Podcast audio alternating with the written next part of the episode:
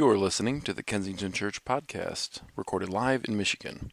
To learn more about Kensington, visit kensingtonchurch.org.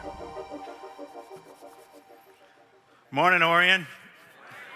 So, if we haven't met, my name is Craig. I just get to be a part of an incredible team here at Orion, and a couple things I would love to just let you know about uh, before we get into the rest of the morning um, by way of announcement, some a little personal to us and some a little bit broader. So uh, we'll start personal. If you haven't noticed yet, we have been under construction on two big projects here at our campus. One is the outdoor green space. We are finally going to get rid of all of the cement, and a little bit of it at least, and create some space to gather and be outside together. The other is an indoor playscape area that we're creating for our kids.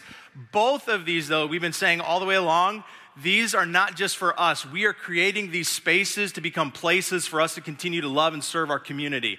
So there's already ways that we are working to let that outdoor space be used to serve the greater Orion area. And the indoor space, we want you to catch a vision for how that can be used more than just for us on a Sunday morning as well. For example, what if you have some friends that you wanted to get to church, you wanted to expose to what this community is, and you're like, I don't know if they're going to come on a Sunday morning, but what if you threw a birthday party and you used that space for it? So here's part of what we're going to do to help encourage just that vision growing in our heads. We're doing a raffle right now that you can participate in. It's right by the K Kids check in. So if you go directly behind this room, and put your name in a ticket, put the ticket in the bucket. We're going to draw on the day that that thing is open and officially ready to use, which is only a couple weeks away. And whoever wins in that raffle is going to win a birthday party funded fully by us for up to 20 people. So we'd love to have you participate in that, but more than participate is to continue to catch the vision for how our space here can and must be used for more than just serving our own needs. Second, to let you know about, uh, and this is actually, I think, in many ways even cooler, is uh, we have created a local partnership with an organization called the Resiliency Center, the Oxford Resiliency Center. This is an organization that is really in response to uh, the shooting that happened at the high school last year. And this is a government funded organization and group of therapists, counselors, people that are there on call and available all the time to serve the needs of any and everyone that's been affected by that event, whether it's students, first responders, parents, anyone that's been affected. And so we've been trying to figure out how do we form a partnership and really support what they're doing and continue to be a part of just championing the efforts to care for our community, particularly the Oxford community. And one of the things that the grant from the government does not fund for that is food. And you all know, like I do, nothing makes you relax a little bit more, creates a better comfort in an environment than a little bit of food, especially when you're coming in stressed, when you're coming in arms crossed, when you're coming in anxious. And so we feel like we can take that on. Like we can stock this place with enough food and enough treats to make sure that they don't have to ask again. So here's what we're to ask you to do. If you would just take a picture of that QR code, that's to take you to a link that's to show you all the supplies at this present moment that are being asked to be donated. And if you would get some of those supplies and donate them in, you can drop them off right here any day of the week, Sunday or the rest of the week. You can drop them off right here at the building. Out at the hub, you'll see even a sign out there. You can just pile it up out there, and we'll take care of taking it, getting it there, helping make sure that it's stocked and ready. So, just a couple of great opportunities again, right here at our campus, right here in our community that we can continue to serve. One more that I want to let you know about as well that is a little bit more national. Obviously, we've all been watching what's happened in Florida in the last week uh, with Hurricane Irma. One of the incredible things about Kensington is the move out team that we have led by Becky Lee here, that is a team of people in multiple arenas that are constantly on the go and at the ready to serve our community locally, nationally, even broader. And so we already have boots on the ground in Florida with our move out team called Draw. So I just want to give you a minute. This is actually the leader of that team on the ground. Check it out. Hey Kensington, this is Greg Martin with Draw, our disaster relief at work. I just wanted to say a quick thank you because of your support and help DRAW was able to respond to Hurricane Ian and provide relief supplies for more than 2,000 Ian victims in South Florida. Uh, we did that in the first 48 hours and we're not done yet. If you want to continue to support, you can do that by uh, following us at drawbuckets.org or go to the Move Out Network. We can use volunteers here in Michigan. We need your help in our Michigan warehouse to prep for the next loads that we're going to send And if you're interested in serving on the ground in Florida after Hurricane Ian, you can reach out to us at our website. Uh, we're putting teams together now to start uh, next Wednesday and for the next couple weeks to help with the cleanup efforts and help people get back toward normalcy, providing a little love in the middle of a hard time. So this is Becky Lee, and I asked Hey, Becky, who leads our move out here, to just kind of give us some of the details of what we need to know and what we can do. Yeah, you all heard from Greg. He leads an amazing organization. And as he said, they were able to be on the ground in Fort Myers delivering the first truckload of emergency relief supplies by Thursday. And by Friday, because of our partnership with DRAW, Kensington was able to swiftly respond and support those efforts um, due to the generosity of so many of you. So, out of our disaster relief fund. And it is such a privilege. Like, I had so many of you who call Orion Campus home, who call Kensington home, who reached out to say, How can we help? We want to get a truck. We want to. And that is one of the benefits of partnering with Greg because DRAW just works so hard to build these rooted relationships in the impacted areas. And they come alongside churches and organizations and support what their real needs are. And that allows those churches and organizations to kind of be the hero in the story, which is really beautiful. Um, so, as you heard him say, there's two ways that you can come alongside the work that they are doing. Uh, they're going to probably land in Punta Gorda uh, to do their ongoing relief work. Uh, so, we need volunteers at the warehouse. Uh, you could actually uh, scan that QR code that takes you directly to the Move Out Network uh, to click on the draw team. We'll get you information. So, volunteering in the warehouse or actually signing up to be part of a short term relief trip. They're hoping to have teams on the ground as early as Wednesday. Um, I'll be out at the hub, so if you want to stop by and any questions, uh, love to talk to you. Awesome. Thanks, Becky. I just love it too. Like she said, like whenever there's anything that happens, not even local, like around our world, like we get calls within hours. What are we doing? What are you guys doing? How can we respond? And I just love that about the heart of our community, about your heart, that it's always ready to respond. So we're going to move into our worship now, and this is here, here's what if like I, I don't know where you're all at. Obviously, I wish I could know everybody and have a minute to sit down and hear your story. And I know some of you like church is a regular part of your rhythm. Some of you it's a very brand new part of your rhythm. For some of you, you're like toe back in the water again after a while. Like these moments matter to us. Where we like Matthias, who's usually here on a Sunday today, we've got Bella here leading us. Like th- these moments when you're invited into a moment of worship, here's what that is. It is a moment that you're invited into the reality and the awareness that our God, no matter what happens around us, reigns over all of it. So I'm going to hand it over to Bella and the team. Revelation 5 says, Who is worthy to open the scroll and break its seals? And no one in heaven or on earth or under the earth was able to open the scroll or to look into it. And I began to weep loudly because no one was found worthy to open the scroll or to look into it. And then fast forwarding to verse 12 says, Worthy is the Lamb who was slain to receive power and wealth and wisdom and might and honor and glory and blessing. And I heard every creature in heaven and on earth and under the earth and in the sea and all that is in them, saying to him who sits on the throne and to the Lamb, be blessing and honor and glory and might forever and ever. And the four living creatures said, Amen. And the elders fell down and worshiped.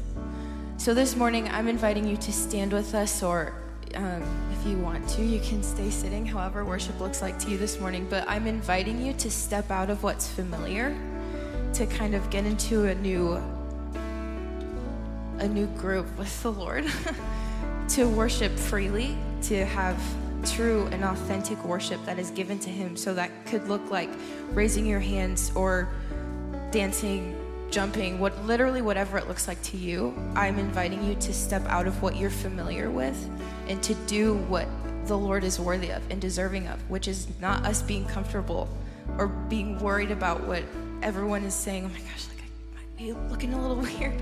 I do that sometimes and i'm a worship leader.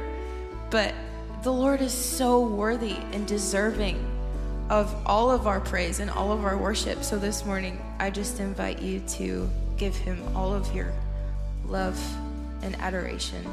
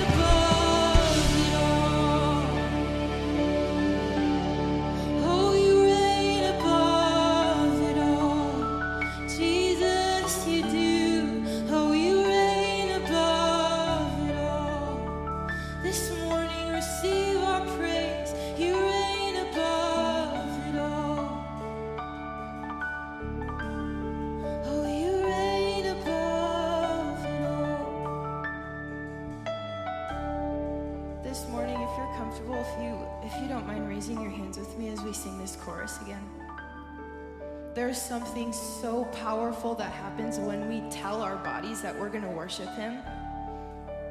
So if you're comfortable, just raise your hands and sing this last this last time. You.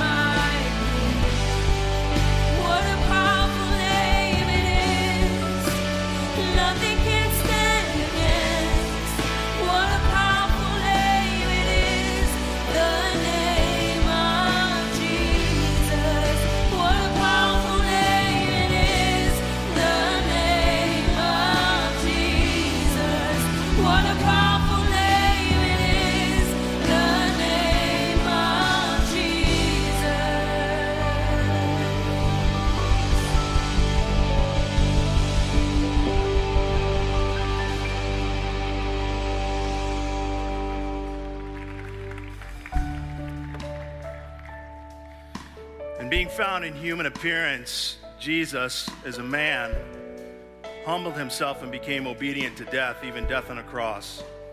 And therefore, God exalted him to the highest place and gave him the name that is above every other name. That the name of Jesus, every knee should bow in heaven and on earth and under the earth. And every tongue confess and acknowledge that Jesus Christ is Lord to the glory of God the Father. God, I just want to pray right now and acknowledge you, your presence with us, your presence over all things. Acknowledge what we just sang that there is no more beautiful name than the name of Jesus.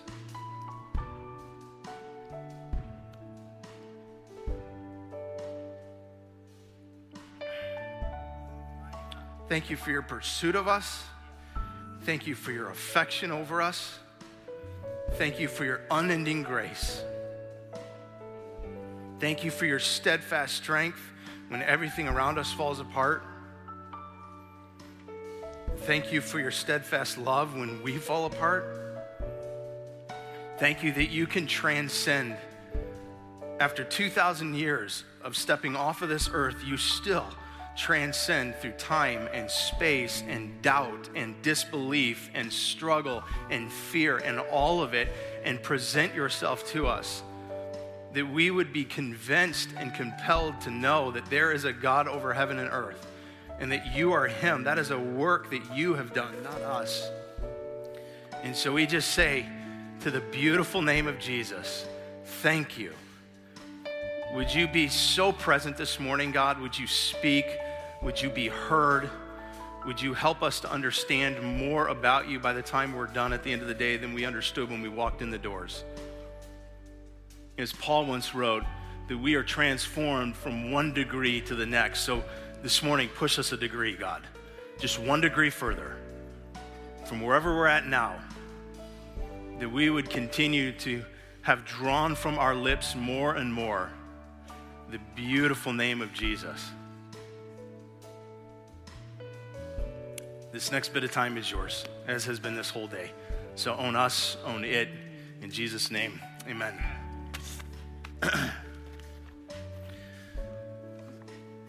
so here's what I'd love to have you do for just a quick second. Just turn to somebody near you and just say good morning and uh, tell them what's uh, tell them what's been the best part of your fall so far. Go ahead. If you're online with us watching right now, put it in the chat. We'd love to know. Let us know what's been the best part of your fall so far.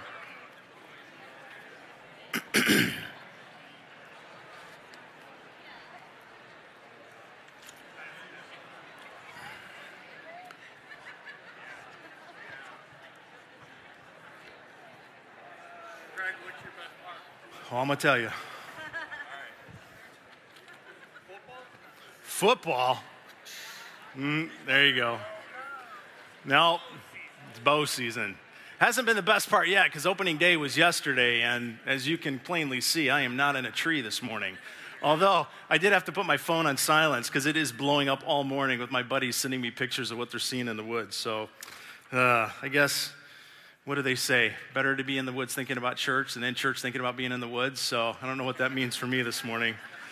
Best part of my fall so far, really quick, personal note. Uh, some of you may have seen this online if you're on Facebook with me.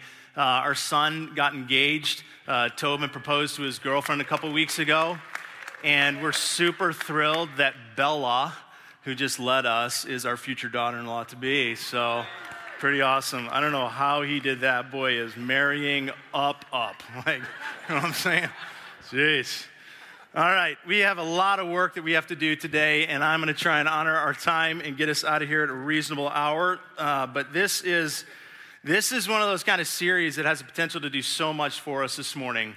Um, so let me get right into it. Here, here's a verse that I, I, feel like was written by uh, Peter, one of Jesus' closest followers, disciples. He was even among the 12 disciples. Some of you know this. He was in the group of three that was his closest companions.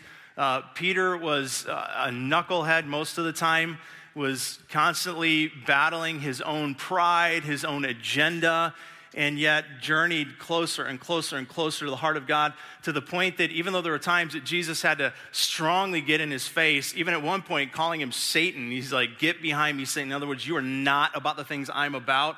Uh, this is a guy that ended up being the rock, uh, Jesus calls him. He launches the movement of the church through him. Peter gives his life for his belief that Jesus is not only Lord of creation, but was in fact resurrected from the dead. And when he was told to recant that, he said, No, they were going to crucify him. He said, You know, I'm not even worthy to be crucified in the same manner as my Savior. And uh, history tells us that he was crucified upside down as a result. So Peter writes these words in one of his letters like newborn babes, craves pure spiritual milk, so that by it you may, just say the next two words, grow up in your salvation. You guys are getting ahead of me here. Swipe back. No? There you go. Okay. Uh, grow up in your salvation now that you have tasted that the Lord is good. As you come to Him, the living stone, rejected by humans, but chosen by God. Now, here's what's interesting. Here's where we all get pulled in. Watch this. Now, now you can go and precious to him, you also, like living stones, are being built into a spiritual house to be a holy priesthood, offering spiritual sacrifices acceptable to God through Jesus Christ. I have two words that will define my hope and desire for the next five weeks of this series. Those words are growth, spurt. That we as a community of people, individuals, and as Peter said, even being built up as the house of God, that we would find ourselves going through a growth spurt. When our son Tobin was born in 2003, uh, he, so some of you are going to put that math together. You're like, that boy just got engaged young. Yes, he did. When he was born, he was about 24 hours old when the doctors came rushing in and let us know that there was something that didn't sound right in his chest, which is brand new parents. You don't want to find out that your infant son has any issues, but when you start to hear that it's a heart issue, that'll freak you out real quick. So they found out very fast that he had a condition called VSD, ventricular septal defect, and he had not just one hole in his heart, but he had upwards of eight holes in his heart that he was born with. Um, which put us into a panic because we were told to the question, what does that mean? Uh, it could mean anything from nothing, that we'll just have to monitor this the rest of his life, or he'll need open heart surgery. We're like, oh, well, that's not good. So we went through a series of tests and exams, and they was like, okay, go home, let's just watch it. And the number one thing we were told to watch for was growth. You've got all those charts when you're a baby, you got to kind of meet all the growth trends. And at, I think it was, my wife will correct me, Nicole, I think it was like a month old. We took him in for his checkup, somewhere right around there, and he wasn't meeting his growth. matter of fact, he hadn't really grown at all. And so at his pediatrician's office, they kind of freaked out, and that threw us into a freak out. And then they rushed us to the hospital. Cardiologist comes in, and his cardiologist kind of calms the whole situation down. He's like, listen, he's a month old. It's okay right now. Let's just keep monitoring him. Now, thankfully, over the years, we just had to go in for regular checkups, monitoring, stress ex- exams, and all that kind of stuff, and Holters. And he's never had any issue from it. And today, that boy is six feet, two inches tall. But I will tell you, the first time that he finally started to grow, like the relief that that created for us as parents because we had been like so assured that if he doesn't start to grow that's a sign that this heart thing is a big problem. So the first time he had any kind of growth spurt it was like we were moving past that era of danger. I think in our spiritual lives there's something very similar that can happen. We can grow spiritually and we can also stay in a place of no growth a place of complacency, a place of stagnation, and even a place of atrophy spiritually. And I think it would serve us well to regularly monitor our spiritual growth like we do our physical growth, and to even have a little stronger, more panicky, if you will, reaction when we see in our lives that there is little to no spiritual growth. And here's the reason why spiritual growth not happening is every bit as dangerous as an infant or a child of any age not experiencing physical growth. But the question is maybe some of you wonder this is what is spiritual growth? Like, even in your head right now, try to answer that. What is spiritual growth? Because there's a whole lot of you here, so there's probably a whole lot of ways that we would answer that. Maybe some of you would say, going to church regularly. That might be part of it, but there's an old saying, some of you knew that, some of you have heard this before. My dad used to say this all the time we were growing up. He's like, going to McDonald's doesn't make you a Big Mac any more than going to church makes you a Christian. I'm like, oh, okay, Dad. You know, so I guess I guess there's that. And, and you might go, well, maybe maybe it's memorizing like the Bible. Okay, that's probably part of it. But you know, the thief on the cross that hung next to Jesus when Jesus was crucified scoffed at him in the beginning, and by the end, he said, actually, he's changed his whole tune, and he said, You are the God of heaven. And Jesus said to him, You know what he said? You will be with me today in paradise. That guy didn't know a verse, he didn't know a verse to save his life. Knew Jesus hanging next to him in that moment. Or maybe you say, Well, is it is spiritual maturity like doing more and more good deeds? Maybe even doing like supernatural work that can't be explained apart from God being involved. You know, in Matthew 7, there's a time where Jesus says, In the end, there will be some who say to him, Lord, Lord. And his response will be to some, I never knew you. So even some that did things in his name, he will say, Depart from me, I never knew you. Maybe you go, oh, is it, is it being generous? I mean, things like Irma and how we respond, is it doing that? Is it giving? Part of it. But you know, the religious Pharisees of Jesus' day, who were constantly criticized by him, actually followed the law to the T. They were givers, and yet they continued to be the example of what not to do as a follower of Jesus. So, is spiritual growth maybe being a dog lover and a cat hater? Yes, that is the only one in all the list that is true. It's found in Third Revelation. You can look that up. Actually, funny story. I was planning to say that all week, and then this morning I came in and I was informed that we found a kitten under the dumpster in the back. It's presently over in our video room, so spawn of Satan, it's over there. In this life, we know how to make a whole lot of things grow, don't we? We know how to make our muscles grow right? Micro tears, feed them, rest them, voila, biceps. We know how to make plants grow, nutrients, good soil, sun, water, voila, there they go. We even know how to make human beings grow. Like, think about that. We can grow human beings from conception to birth and beyond. We know how to make people. How do we make ourselves grow spiritually? Because that's an entirely different thing. And for all the things in this world that we know how to say, here's how you make it grow, I think that when it comes to our own spiritual lives, I don't think a lot of us know exactly what to do. Maybe bits and maybe pieces, but I think there's a lot of confusion. So, over the next five weeks, what we want to do is we want to map out a course of how it is that we as human beings actually spiritually grow in our walk with God.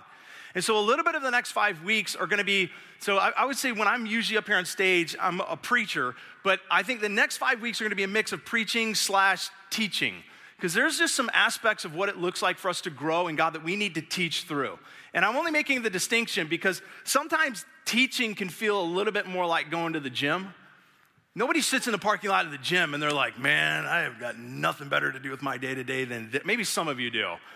But I have a Krispy Kreme in the parking lot with my gym. And every day I go to the gym, I drive by that Krispy Kreme and I think, I would much rather eat a donut and take a nap in the back of my truck than do this. But when I walk out, I feel 100% different. When I walk out, I'm, I'm like, I'm so glad I just did that. I think what we need to talk about the next kind of uh, five weeks is kind of going to be like that. It's going to be a little bit of going to the gym. There may be aspects of it where it's like, oh, this is this is work. This is hard work to hear some of this, to think some of this, to process this, to step this way. But I'm telling you, in the end, muscles will grow. And, what, and that's going to be true for you whether you're nowhere on the spectrum right now. Like you would say, I'm not, I'm not even on the spectrum of following Jesus because I don't even know if there is a God. I'm not sure that Jesus is him. And you're like, I'm not, I'm just kind of I'm exploring it. I'm not even sure yet. Or maybe you're brand new to the journey, or maybe you've been doing this for years. I'm just telling you, the things we'll talk about the next couple of weeks, I think will serve us regardless of where we are because it has application for all of us. So let me start by showing you the graph that we've used. Some of you hopefully have this, most of you should have it. You were handed it when you walked in this morning. This is the growth process that we've put together that somebody else may say it a little bit different. You may go to a different church and they kind of use different words or do it, but it, it's hard to read through the Gospels and, and honestly the entirety of the Bible and not see this process unfold time and time again. That the process of growth ultimately involves these five stages believing in God, seeking God, knowing God, loving God, and obeying God. And that's going to make up literally the content of the next five weeks is believing, seeking, knowing, loving, and obeying. So, anybody with me and agree that it would be to our benefit. It would be a good thing. You're hoping that our lives and our church goes through a growth spurt as a result of this. Anybody with me? Okay, good. Then, then help me speak this a little before I do the rest of it. Look at your row neighbor, somebody you came with or somebody you're just going to meet for the first time. Look at them and say this. Ready? Say, it's time to grow up. Some of you like that a little bit more than you should have. All right, so I want to start where the whole thing starts. It begins with believing. Somewhere in our history of Christianity, the word believing, believer, became synonymous with follower or Christian. Like, hey, are you a believer? Yep. Uh, okay. Uh, good then, I guess. You know, it's like a believer is a Christian. That's why at 10 years old, I listened to the song I'm a Believer by the Monkees, and I literally thought I uncovered a secret. I was like, I, they're Christians. I went to my dad, I was like, and I grew up in like this super like Baptist home. You, you couldn't listen to anything that wasn't Christian music. So I go to my dad, I was like, Dad, I think the Monkees are Christians. He's like, Stop listening to that pagan music, boy. And some of you are like, who are the Monkees? right? Look them up. You'll know them better from Shrek the movie. So here's the thing I, I, think believing is absolutely important, but I think it's what kind of believing we do that's critical. Because believing has different ways of working itself out. I want to give you two of them, and hopefully you got an outline when you walked in this morning. This is something we're going to try to do more often here at Orient is provide outlines just take notes on and follow along. So if you're going to do that this morning and take notes, two kinds of believings. There's believing about and there's believing in. Believing about and believing in. When I met my wife Nicole in college, first day, first class, English 101, I walked in and I looked across the room and I thought, I want to get to know that girl there was a period of time where there were all kinds of things I believed about her. I believed that she was the prettiest girl in our school. I believed that she was way smarter than me after she failed me on a, an exam that we got paired up on. I believed that she had a smile and a laugh that could take over an entire room. I believed that she would be better off dating me than any other guy. I also believed that I probably didn't have a shot.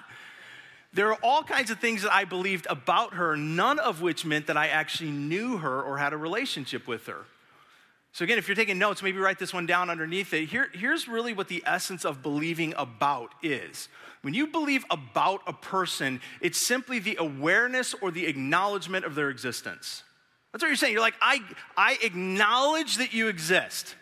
I could do that for a long time with her and never have actually known her or been in a relationship with her. And then, about a year after I first saw her and walked into that classroom, she worked up the courage to ask me out. She knew. hey, right? And then all of a sudden, the things that we believed about each other started to move into a belief in each other. And here's what I mean by that belief in, here's the difference belief in is a relationship defined at least by two things trust and commitment. You think about any friendship that you have. If it's devoid either one of those, it's not a friendship, or at least it's not a good friendship. So, belief in is a relationship that possesses the qualities of trust and commitment. So there's your difference. And for some of you, you might be thinking I'm splitting hairs. So I want to show you a little bit of biblical precedent for this. That the supports is a difference between this, particularly as it transcends into spiritual growth. So, James, the brother of Jesus, once wrote this. You can jump to your screens for a minute. You believe that there is one God. Good. Even the demons believe that and they shudder. This is a pretty sobering verse when you think about it. James is saying that the demons believe that there's a God. And their belief is so strong that it creates a visceral reaction. Like it's not just a head knowledge belief. Like there is a visceral reaction. He says they shudder. Like, ugh. like there is a reaction they have to this belief. I would suggest that the demons are not among the disciples and the followers, those who are fully devoted to Jesus Christ as Lord and King, though they believe. They believe about. They don't believe in. There's multiple places throughout the Bible where what Jesus calls us into is a belief in. I want to give you a couple of them. John chapter 6 is where we're going to go for a minute. John chapter 6 is a story of Jesus Um, if you're familiar with this part of the Bible, he has just uh, done the miracle of feeding the 5,000. He has a conversation with a bunch of people that are following him, uh, many of which are following him because he's kind of the hot commodity of the time. He's doing miracles, he's doing signs. They want to be there, they want the front row seat. There's a lot of people there because they believe things about him, not necessarily believing in him yet. You're going to see the difference. And, and here's part of the conversation that happens, even as Jesus kind of confronts them like, hey, you're only here for what I can do for you. You're here to get tricks and, and ponies and magic, and that's what you're here for. And so here's what he says Very truly, I tell you, you're looking for me not because you saw the signs I performed, but because you ate the loaves and had your fill. Do not work for food that spoils, but for food that endures to eternal life, which the Son of Man will give you. For on him, God the Father has placed his seal of approval. So so he's kind of confronting him. Listen, you're not following me because of what the signs I can do say who I am. You're following me because I fed you. You just want more food. So, so they actually ask a question back to him that's so significant. They say, What must we do to do the works that God requires? Now, this is where a whole lot of the Christian movement gets really wonky sometimes because we try to answer it with behavioral adjustments, self righteousness, do this, do this, do this, lists of things. And so, what Jesus does in answering this is critical. He simply says back, The work of God is this to believe in the one he has sent. First John, or rather, John chapter 1, verse 12. Again, another place where we see the importance of this. Yet to all who did receive him, to those who believed in his name, believed in, see it again? He gave the right to become children of God. It's the believing in that creates the family. And one more, Hebrews chapter 3. And this, not chapter 3, Hebrews. This, this one I love particularly because it's going to start to link us into next week, which is the seeking. Hebrews says this And without faith, it is impossible to please God because anyone who comes to him must believe that he exists and that he rewards those who earnestly what? Earnestly seek him. This is where we're going to go next week is the aspect of seeking. What, what does that mean and what part does that play in our spiritual journey? But this begins to lay out the idea of what spiritual growth ultimately is. It is moving from belief about to belief in. It's where you take your belief about God and you begin to move towards a belief in Him that's defined by doing what we just read in Hebrews, you're starting to seek Him. You're starting to move towards Him. And as you move towards Him more and more and closer and closer, you find that your affections are being aroused and stirred up for God. And as that happens and you continue to grow in that relationship, you start to look more and more like Him. That's ultimately spiritual growth. Now, the, the question is, how do we do that? And we're going to talk all series long about that, but that's the picture. And it's not any like process unfamiliar to any relationship. Right? Like I think about even Nicole. Like I had belief about her that moved to belief in her as I sought her, right? I pursued her. And so those beliefs started to change to more of a relationship instead of just something I knew about her. And then as I got closer and closer to her, I fell more and more in love with her. And then they say the longer you're with a person, the more you start to look like them. You act like them, you dress like them, you talk like them. There's just a familiarity that you develop. That's spiritual growth as well where our belief about God turns into a belief in God, the result of us pursuing Him, seeking Him again and over and over and over, that develops affection for Him that then grows into ultimately us looking more and more like Him. And some of you might go, okay, well, I, I want to grow. I'm not sure I am. And I would say a couple of things. Number one, remember that spiritual growth, just like physical growth, is incremental. Like I, there was this point in life where I hit a growth spurt. I was like this tiny little dude, and I'm still like when I stand next to my son, I don't feel like I'm very tall at all. The worst is standing next to your own kid brushing your teeth in the mirror, and you're like, "Why, God? Why?"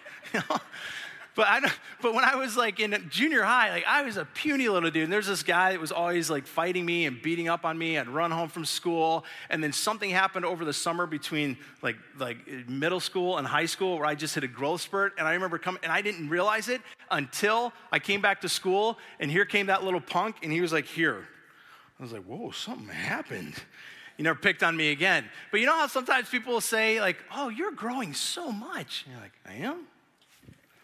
Because you don't see it, right? It's incremental. Growth happens in one little move after a little move. Spiritual growth is the same way. Sometimes we have a tendency to go, I don't think I am spiritually growing. Sometimes that's because you just don't realize that it's an incremental step after a step after a step. Matter of fact, again, on the screens, I want you to see how the Apostle Paul once described growth is an incremental movement forward. This is what he wrote to the Corinthian church. From this time, many of his, nope, not this one. I actually, this is my bad, guys. I jumped ahead. Should be Corinthians. See, I'm so excited. I'm messing them up back there. 2 Corinthians 3:18. Okay, so Paul says that our growth is from one degree to the next. From one degree to a degree. And I love that because what he's saying is we literally grow from degree to degree to degree to degree. Like you would never expect to walk into the gym and walk out looking like Arnold Schwarzenegger, right? And if you tried to do that, if you went in there and you're like, in this workout, I'm gonna be Mr. America, by the time you leave, you're gonna be on crutches with three people helping get you to your car and you're gonna spend the next month in an Epsom salt bath. Like, it's just not gonna work. It doesn't happen that way. Now, one of the things that's so interesting, and this is where we'll go back to the passage they just had up, is that one of the things we see about Peter who's interesting that we are using him or that we chose to go this direction with Peter because Peter, again, he's a guy that knew all kinds of spiritual immaturity. There were moments where his belief was about, but there's actually a record of a moment that indicates that his belief about definitely shifted to a belief in.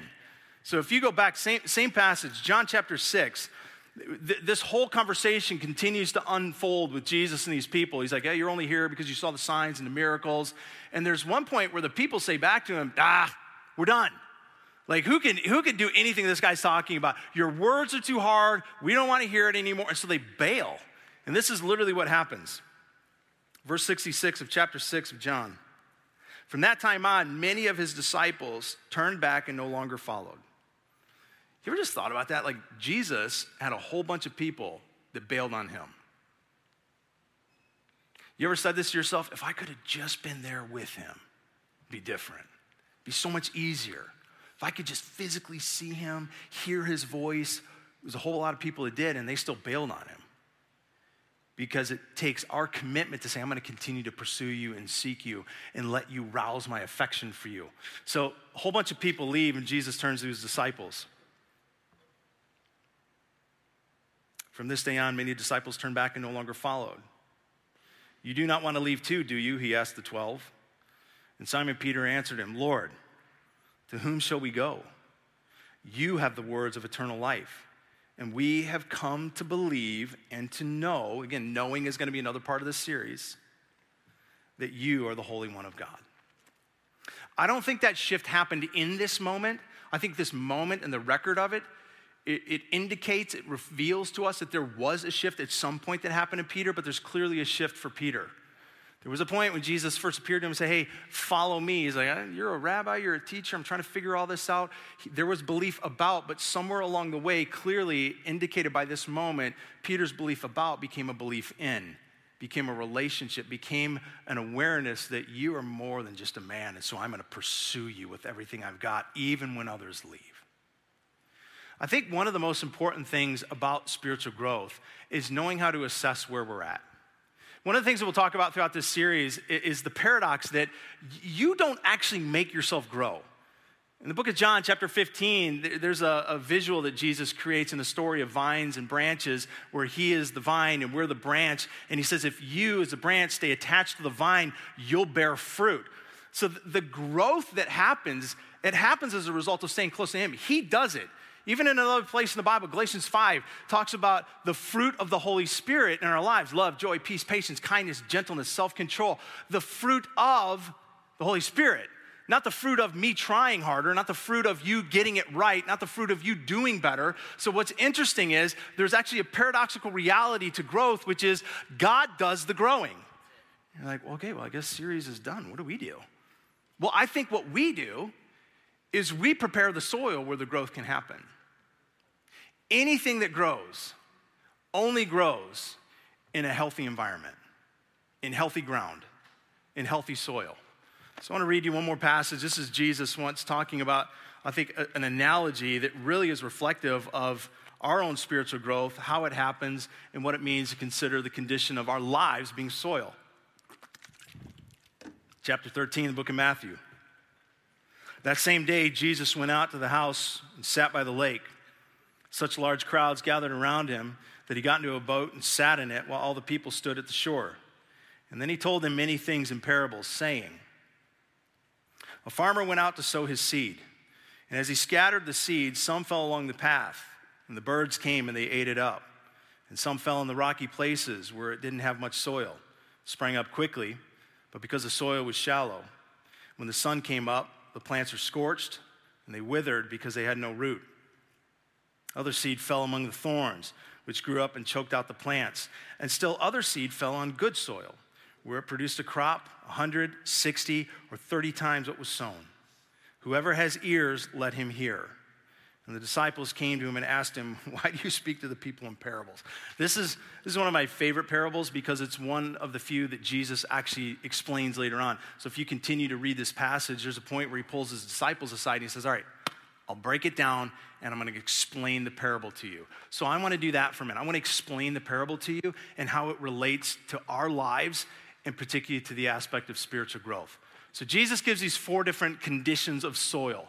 And the soil are representative of us. It's our lives. It's our ability, willingness, capacity to receive seed, so to receive Him, what He's trying to do in our life. And He starts off with the soil that He describes as ground that is flat or kind of a path, if you will, beat down ground. Here's how I want to describe beat down ground it's idle growth. Beat down ground or flat ground is idle growth. So think about birds. Like when birds come to land and feed anywhere, they will not do it, doesn't matter how big the pile of seed is, if there's any activity. People are running, people are walking, people are sitting nearby, they won't do it. That's why even, uh, you know, an inanimate thing like a scarecrow can, can deter birds from coming into fields. If there's any sense of present activity, they won't land. But you throw seed on ground that's undisturbed and they'll land there and eat the seed all day long. The only way that that happens spiritually is if there is no effort whatsoever on our part to grow. That's what hard ground is it's idle growth, it's having no effort whatsoever.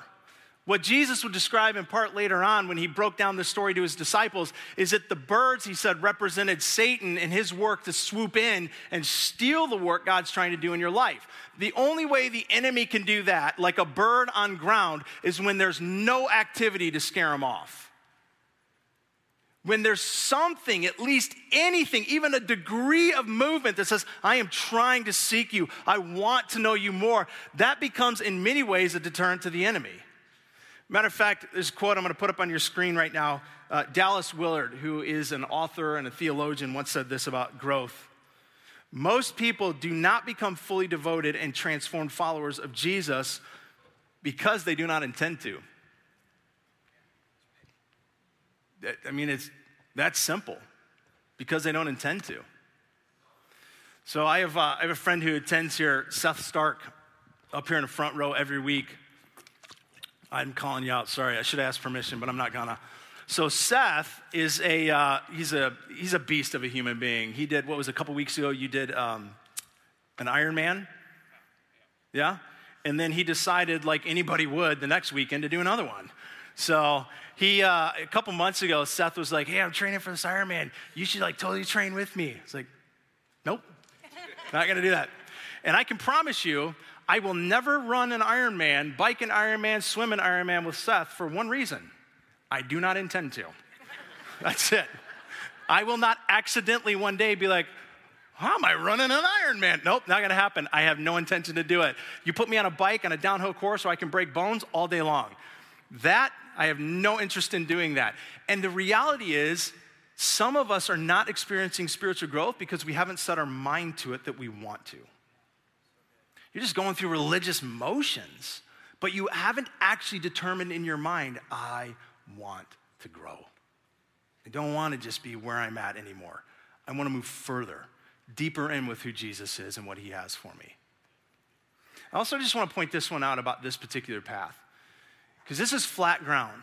In flat ground or a path only happens, like, how does a path get formed? It gets trampled on, it gets walked over again and again and again. Sometimes this, and I've seen this true in my own life. There have been moments I haven't wanted to grow, and the reason is I have developed a spiritual apathy as a result of my emotional exhaustion. Because life or relationships have just worn me down. And the irony is that in those moments, what we tend to do is pull back from the only place that will actually replenish us. Because in our exhaustion, we just shut down. And the reality is, the only place to change that exhaustion is to tap into the one who is described all throughout Scripture as living water. And so, I just, if some of you, maybe you're even going, I, I do feel like I'm idle growth. And man, I feel like I'm idle growth because I just feel like life has been walking over me. I just want to encourage you do not believe the lie from others, from the enemy, something whispered into your ear or your mind that the best way to deal with your emotional exhaustion is to pull back from God. You will actually quadruple the harm you're doing to yourself from your exhaustion. But Jesus gives us other ground as well. A couple more. There's rocky ground, which we're going to define as shallow growth.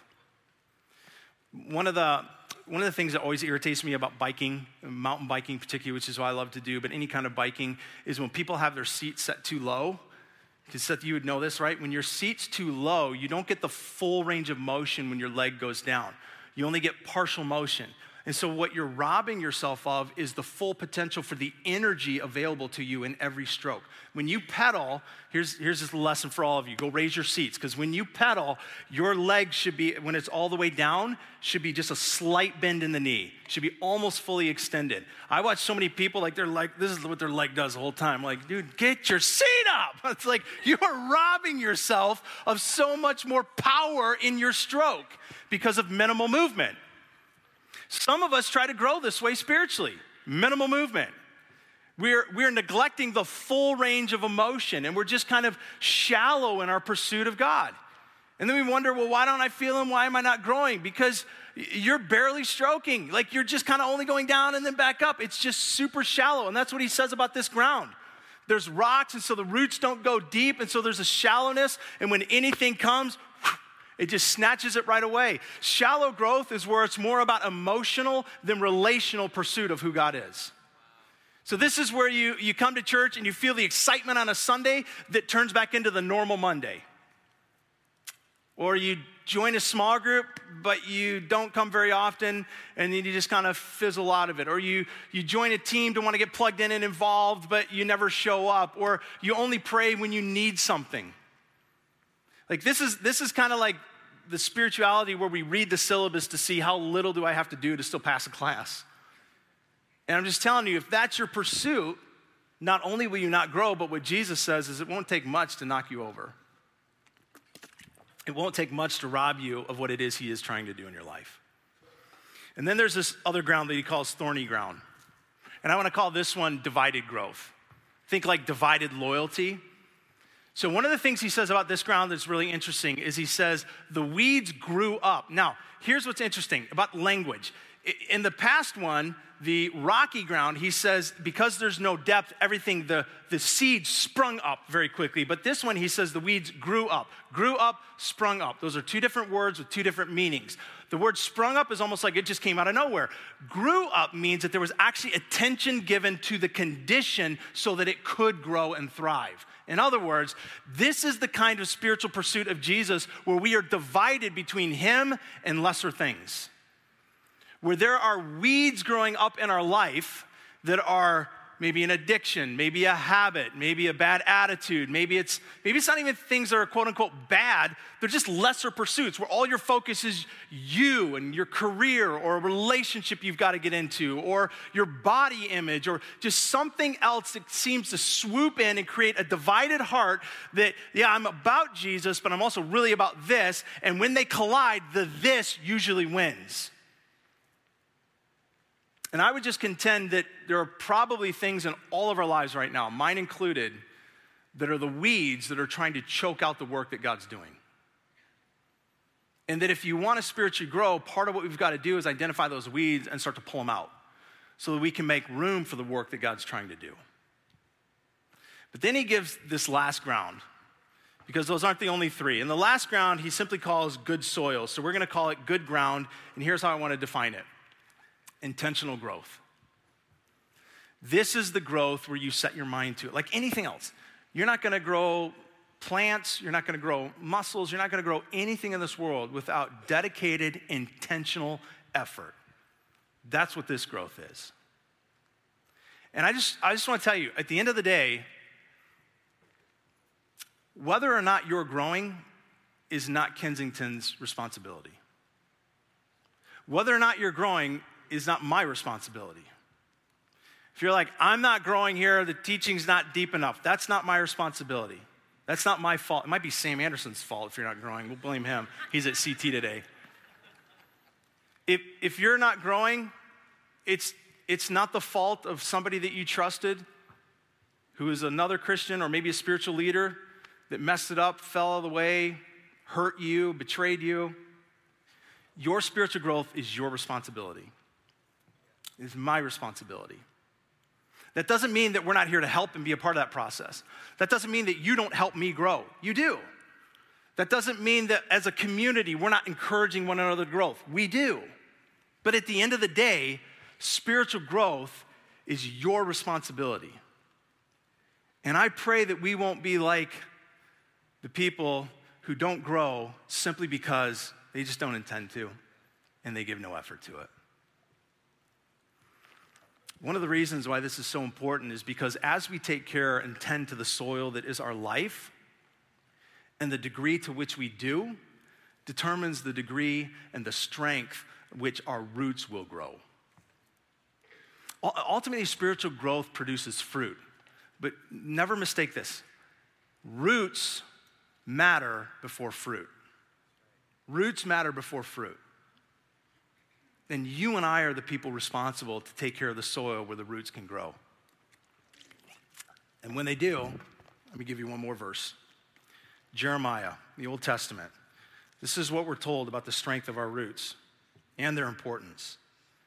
Jeremiah 17, chapter 7 says this Blessed is the one who trusts in the Lord, whose confidence is in him. They will be like a tree planted by the water. That trust in would be the same idea as believe in. They will be like a tree planted by the water that sends out its roots to the stream. It doesn't fear when the heat comes. Its leaves are always green. It has no worries in the year of drought and never fails to bear fruit. Root precedes fruit. And the better you tend to the soil that is your life, like which one are you? Just be honest with yourself. Which of the soils do you feel like you are right now? Because the better we tend to the soil, the more opportunity we give for God to do his good work of growing the roots in that soil. Let me give you one last visual. So, a couple years ago, my wife and I had this tree. It's a silver maple. Silver maples are some of the most aggressive trees. The root systems get ridiculously strong. This thing was pushing up my driveway. It was literally where the slab of my driveway met the slab of my garage, it was a four inch difference. It was destroying my sewer system. Like it was, it was a nightmare. Here's a picture of the tree that we had to take down. It was a beautiful tree. I hated it because it was so healthy, it was gorgeous. So, this is a tree right outside. I mean, that thing is a beast of a tree, and we ended up having to take it down. And it took five men, three days, and a whole mess of machinery to get it down. And here's the reason why so much effort had to go into taking that thing down. Next picture is a picture of the root system that was growing just one section of it under my driveway. Yeah, but pictures pictures fail to do real justice. So I actually, do we have it? Or you're gonna be a you're gonna be a beast of a man and just bring it out, aren't you? Yeah, this looks like the limb of a tree. This is the root. And this was literally only the section that spanned my driveway that I ended up having to pull out so that we could relay new cement. Here's, here's why spiritual growth is so important because you can have one of two kinds of roots this one, or if you're not tending to the soil that is your life, here's the reality.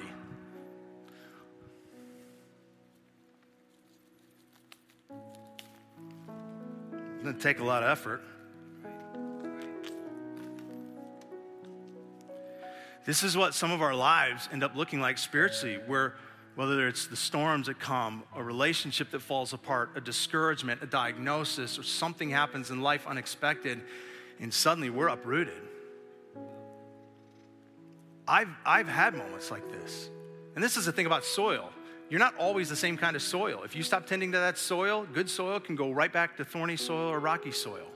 And I've had moments where my roots were just way too shallow. What I want in my pursuit of Jesus is a root system that looks like this that takes five men, three days, and a mess of machinery to get out of the ground. Or even better, as Jesus said to us in Jeremiah, can never be shaken, always bears fruit, and always is green. So, the next couple of weeks, that's our task. How do we grow? Why do we grow? And what does God do in the process of all of it? So, Father, I'm just thankful that you are good to us, to not just leave us to an awareness of you, but to invite us into a relationship with you. So, do your good work to teach us over the next couple of weeks, including this morning, about the importance and the beauty and the joy and the strength of growing in our affection for you, our relationship with you, and our dedication to you. In Jesus' name. Amen.